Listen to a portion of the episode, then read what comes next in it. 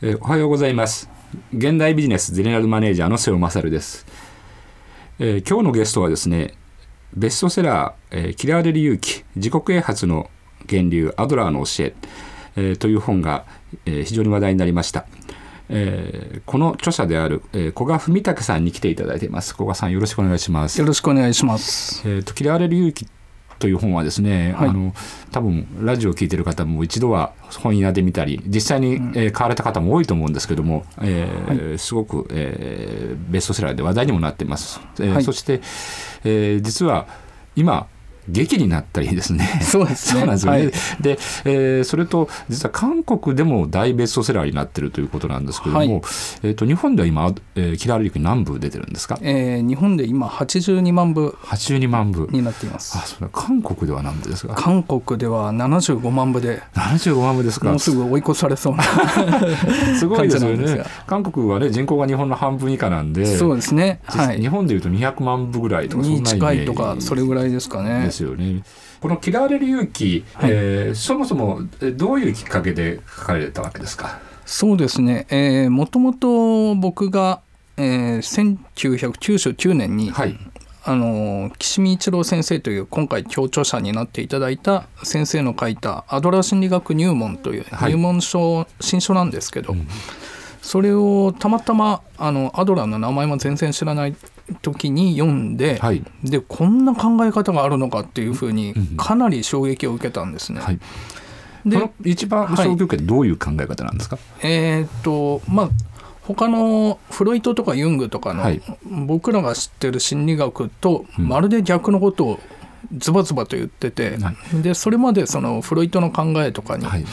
なかなか納得できてなかったのであこういう見方があるんだったらこれだったらちょっとあの心理学にも興味持てるなというふうに。なるほど。あのフロイド・アユングって、まあ、僕らはよく一般にトラウマとかね、ええ。よく言います。よ過去になんかこういう、えー大きな出来事があったり、うんうんあの心に傷が負うようなことがあって、はい。それがまあ今の性格形成に影響してたりというのが、まああのフラウド・アユングの考え方だと思うんですけども、アドラーはやっぱ全然違うわけですそれははい。あの全く逆で、うん。過去の原因ではなく今の目的というものをはい重視して、で例えばその、まあ、引きこもりになってるような人だ、はい。がいたとしたら、まあ、フロイトだったらその過去の例えば家庭環境とかが原因で、えー今こういう状況になってるというふうに解釈するんですが、はい。アドラーの場合はそれが今現在例えば他者と関わりたくないという目的があってその目的を達成するためにこの引きこもり家から出られないとか、家から出たらなんか動悸がするとか そういうもうお腹が痛くなるとかそういう身体的な、あのー症状まで、はい。えー現在の目的が作り出しているというふうに解釈しています。なるほど。全く逆なわけ逆ですね。なんですね。はい。なるほど。あの実は僕はこの本を読んで例えば本当の自由は何かはい。ということとかですね、えーあるいはこう幸せとは何か、えーあるいはまあやっぱり一番、えー衝撃を受けたのはあらゆるこう問題がこう、ええ。他人との関係人間との関係から生じているというところですよね。え あのここは非常に刺激的でですね、はい。あの面白かったんであのこういう本「嫌われる勇気」が今はい。ベストセラーになってる背景ん。というのを改めて考えてみますと、はい今やっぱりこう日本でも、あるいはそれは韓国でも同じなんでしょうけど、はい。やっぱり人間関係で悩んでる、うんうんうん。あるいはその、まあ、昔から自分探しがありますけども、はいあのそういったものでこう自分の立ち位置をすごく迷ってる方、うん。悩みを抱えてる方多くてその方にとって大きなヒントになったんじゃないかなと思ってるんですが、うんうん。うんそのベストセラーの背景を古賀さん自身はどういうふうにお考えですか？そうですね。やっぱりその、まあ、インターネットと、はい。あと特に SNS、はい。Twitter や Facebook というようなコミュニケーションツールっていうのがうん。できたことで、例えば20年前30年前の人と今の若者で比べると、友達とか知り合いの数って多分桁が1つ2つ違うんだと思うんですね。なるほどね。そのうん Facebook でつながってる友達が1,000人いますとかっていう、若い人はざらにいて、うん。で、まあ、僕らが学生時代の時、はい。1,000人の友達はとても 浮かばなかったのでないですよね。えーまあ数人ですよね。ね。多くてサークルがなんかで10はいはいはい。人とか20人そんなんですよね。だから桁が本当にうん。一つ二つ上がってて、はい。その中でどう立ち回るかっていうことを常にその他人の目を意識しながら生きざるを得ない時代になってるんだと思います。なるほどですね。それがその、まあ「嫌われる勇気」というはい。タイトルのインパクトももちろんあると思うんですが、うん。その他者から嫌われることをうん恐れるな、はい。でその嫌われてるとしたらそれはあなたが自由に生きてる証なんだっていうようなメッセージが書いてあるので、はい。それは多分今の時代に一番うまくリンクしたところだろうなと思います。なるほどね。ソーシャルメディアってすごくこう周りとま友達が増えると同時に、あのある意味こう周りから監視されてるような気がしたり、ええあのよくリア充なんてね、はいリアルがリアルした人のこと はいリア充って言葉があったりしますけど、ええ。あのそういうなんかグループの中での立ち位置が、だから自分の幸せで直結するみたいなイメージができてしまいますよね、ねうんソーシャルメディアだと。はい、だからその人たちの、えー視線というのを常に感じて、うん。でその自分があたかも幸せであるように振る舞ったりとか、はいはい。はいそういうような写真を投稿したりとか、うん。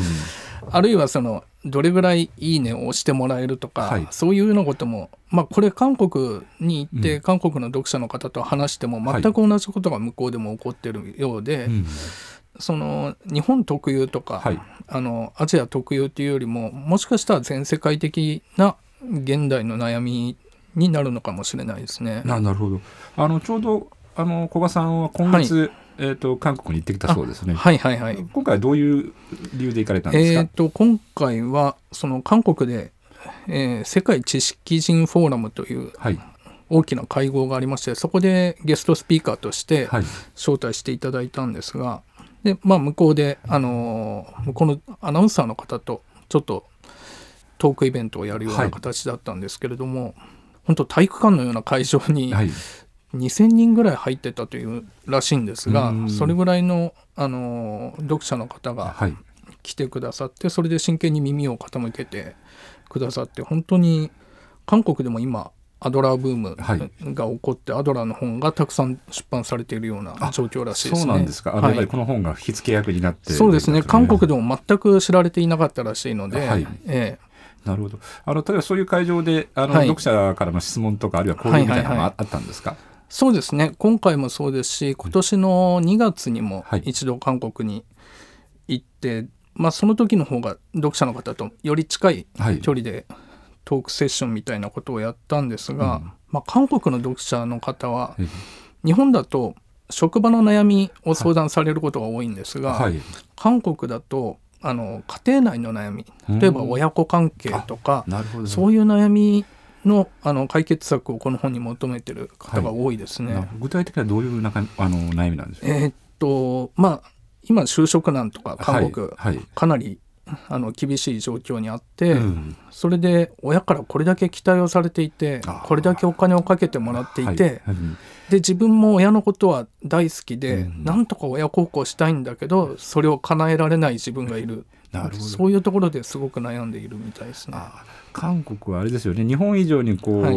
まあ、受験戦争というか、うん。まあ親ね。親が子供にね、あのええ。一生懸命受験会話したりとかしますし、ええ。なるほどですね韓国の本屋なんかも行かれたんですか？あはい。書店にも行って、まあ、ずっと2月に行った時と今回行った時、もうずっとその1位のところに置いてあるので、はい。ちょっとすごいですね。信じられないような はい。状況ですけど。なるほどね、え。あのまあ日本の書店っていうのはですねこれ、はい。まあ韓国日韓の話をすると、よくあのいわゆる喧嘩本みたいなものはいはいはいはい。あるいはヘイト本、あうんのうん。反中国反韓国みたいな本が多いんですけど、はい。韓国今反日といいますかね、あのええ。政権はかなり日本の批判強めてますけど、はい。書店とか行くとそういうのいかがなんですか？えーっとですねまあもちろんあのハングルが読めるわけではないので、あのわからないんですがでも日本語の本のコーナーがあるんですね。なるほど。でその日本語の本のコーナーに行くと、うん。あの意外とその喧嘩本と言われるようはない。本とか、はい。そのヘイト本がたくさん置いてあって、うん。なのでおそらく向こうであの日本語を読める読者の方は、日本人がどういうところについて自分たちを攻撃しているのかとか、はそういうのをあの真剣にええ。見定めようとしてるんじゃないのかなというふうに感じました。なるほどですね。あの古賀さん自身は、まあはい。あの向こうでは当然のことは歓迎されてるわけですよあね。そうですね。うんだからあのーラインナップを見ても、うん。あの村上春樹さんとか、はい。あの東野圭吾さんとか、はい。伊坂幸太郎さんとか、うん。そういう日本の作家さんたちの人気はやっぱり圧倒的なので、はい。その文化レベルでのうん。日韓のいさかいというものは全く感じないですね。なるほどね。あ全く政治とはじゃあ全く別の問題でね文化はかなりやっぱり浸透してるってことなんですね。逆にこう日本でははいこう、あの古賀さんの本を読んだ方からの例えばまあ反響とか相談とか、はいあるいははいはいはい感想みたいなのあったりするそれはあのどういう方々が多いんでしょうか？そうですね、あのー最初本が、あのー出始めた頃はやっぱり20代のはい。男性読者っていうのが多かったんですが、うん。本が出てから一番驚きだったのが、はい。あのー女性読者がどんどん増えていってー。あと特に女性誌からの、はい。あのーいろんな女性雑誌が、あのー取材に来てくださって。であの職場での女性同士の悩みだったりとか、はまあ、あるいは恋愛の方に何か転用できないかとか で女性読者が本当にたくさん増えてくださってるのが、あの素直な驚きですね。なるほど。はいあ、あのーこの本を読むとやっぱりこういう考え方をすごく身につけたいと思う、うん一方で、えーあの実は結構難しいなと思うところありますよはい。ね。、そうですね。はい。あのまあ、他人の目を好きにしないあるいは、はい。例えばまさにその嫌われる勇気を持つってはいはいいうことがすごくなかなかねこう、えあの僕らも、うん。それはそうなんだろうけど、はい。それするのは難しいなとえー思うんですけど、はい。これってそれをこう身につけるはい。方法っていうのはあ,、あるもんなんでしょうか？えー、とそうですね。やっぱりあの読者の方からの、まあ、批判というか、はい。あの反対意見として一番聞こえるのは、うん。やっぱそこらなんですよね、はいはい。その理解はできるけど実践するのは相当難しいという。はい。で、えーまあ今それにつそれを受けてあの教茶の岸見先生と一緒に、あの話し合って、まあ、その実践にどういうふうに持っていけばいいのかっていう第2弾の本を作っていて。そうなんだ。それは読みたい。そうですね、うん。ええ。だからその最初の一歩さえ踏み出せば、はい。あとはだいぶ簡単になるんですが、うん。その最初の一歩をどう踏み出していけばいいのかというようなはい。第2弾を今作っているところです。それは楽しみです。はい。あのこの本のスタイルっていうのは、あの対話形式ですよね。はいはいはい。あのまあ、えー先生鉄人に、はい。えー若者が聞くというスタイル、で、ええ。まああのこの本を読んでると、ええ。あの自然とあの岸見先生といはい。小賀さんの対話をこう思い浮かべながらはいはい。聞いてるんですけど、ええ。実際はどんな感じだったんですか？あのもともと,、えー、と岸見先生の、まあ、一人称の普通の本としてはい。まとめようとしていたんですけれども、はい。でもその、まあ、ずっと取材をする中で、はい。あの僕らのこの問答をそのまま本にした方が、やっぱり面白いんじゃないか。うん。で、えー、とあとは特にそのアドラーの言葉ってシンプルな言葉が多かったりするので、うん一つ一つ読者に代わって、はい。あのその青年役として突っ込んであの問いただしていく。で疑問をその場その場で解消して、はい。やっぱり一人称でずっとダラダラと説明すると、はい。あの分からないところもそのまんま流しちゃったりするので、そこを一つ一つ問い詰めていくというスタイルにした方がいいなと思って。でもなのでかなりあの激しいやり取りはしていましたね。そうなんですか、ええ。なるほど。ね。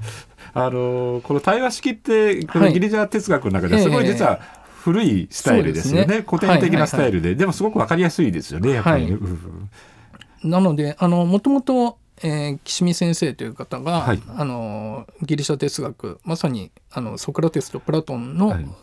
専門にしていた方なので、はい。まあその辺も素直にというかすっとこの対話形式っていうのが採用できた理由だったと思います。なるほどですね。ちなみにこの本の中でいろんなこう悩みが出てきて、はい。あの青年悩みとか 鉄人悩み、鉄人はあの、えー昔身長が小さかった方がコンプレックスだったみたいなみたいな話なんだけど、あれは実際岸見先生のあ悩みそうなんですそうです。本当に、ええ、なるほど。あそういう意味でリアリティもすごくあるわけですよね。ね。はい。なるほどあの非常に面白かったです。あの後半少し最近の古賀さんの活動についてまたはいはいお伺いしたいと思います。はいありがとうございます。サードプレイス Welcome. Third place. えー今日の本のソムリエのゲストは、えー嫌われる勇気の著者古賀文武さんに来ていただいてます古賀さんよろしくお願いしますよろしくお願いします。あのー古賀さんは実はこの「嫌われる勇気」が大ベストセラーで今もはい80万も超えてますけど、あのー僕ら編集者とか出版の世界ですね。もともとあのライターとしてはすごく有名な方なんですよね、もうベベストセラーをいくつも手掛けられた ありがとうございます。え方だったりするわけですけど。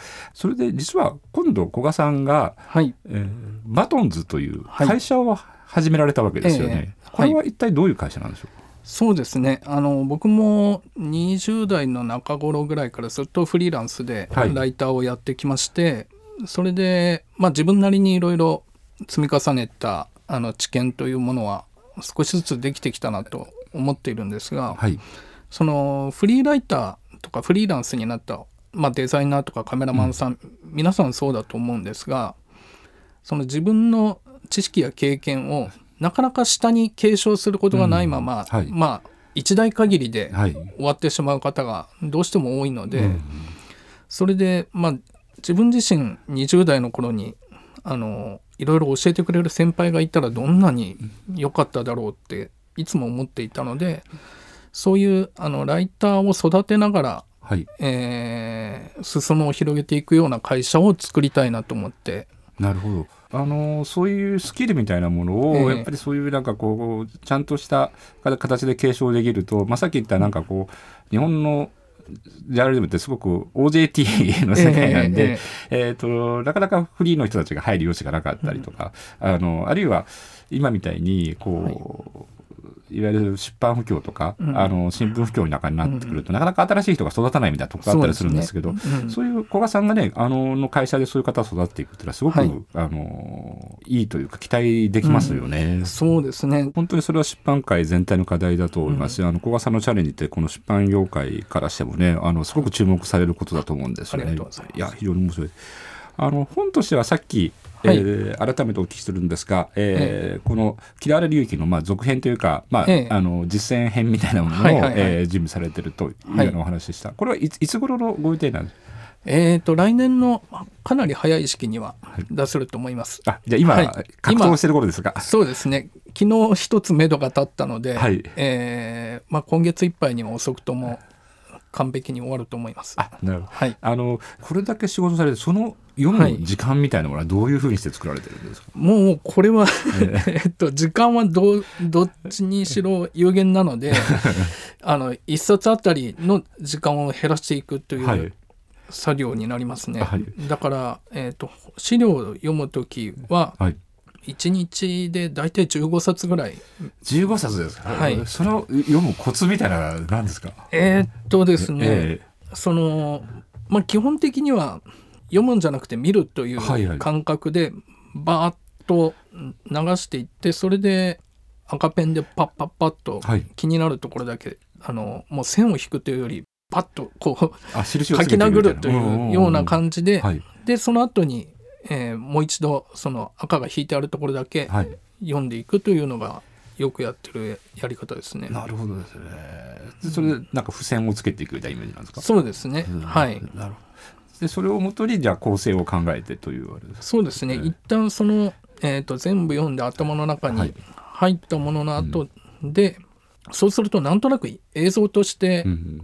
あの本のこの辺にこんな感じのことが書いてあったといはいはい。うおぼろげな記憶は残ってるので、それをもとに構成を考えてそれで後でまた引っ張り出してだから逆にあの電子書籍よりも紙の本の方が、なんかあの本の8割ぐらい進んだところのこの辺にはいはい。あったよなとか、なんか右ページにあったとかそういう記憶がはい。残ってるので、はい。体で覚えてますよねイメーそうですね。ジとしてね。ええはいはい。だからそのなんか映像として残りやすいのは紙の本かなと思っています。なるほどですね、え今日はちょっと僕も編集者ですごく勉強になりました。はい ありがとうございます。はい、あのーこの嫌われる勇気の、えー続編第2弾がですね、あの来年、えー発売の予定ということでこちらも楽しみにしてます。はい、えー古賀さん今日はどうもありがとうございました。はいありがとうございました。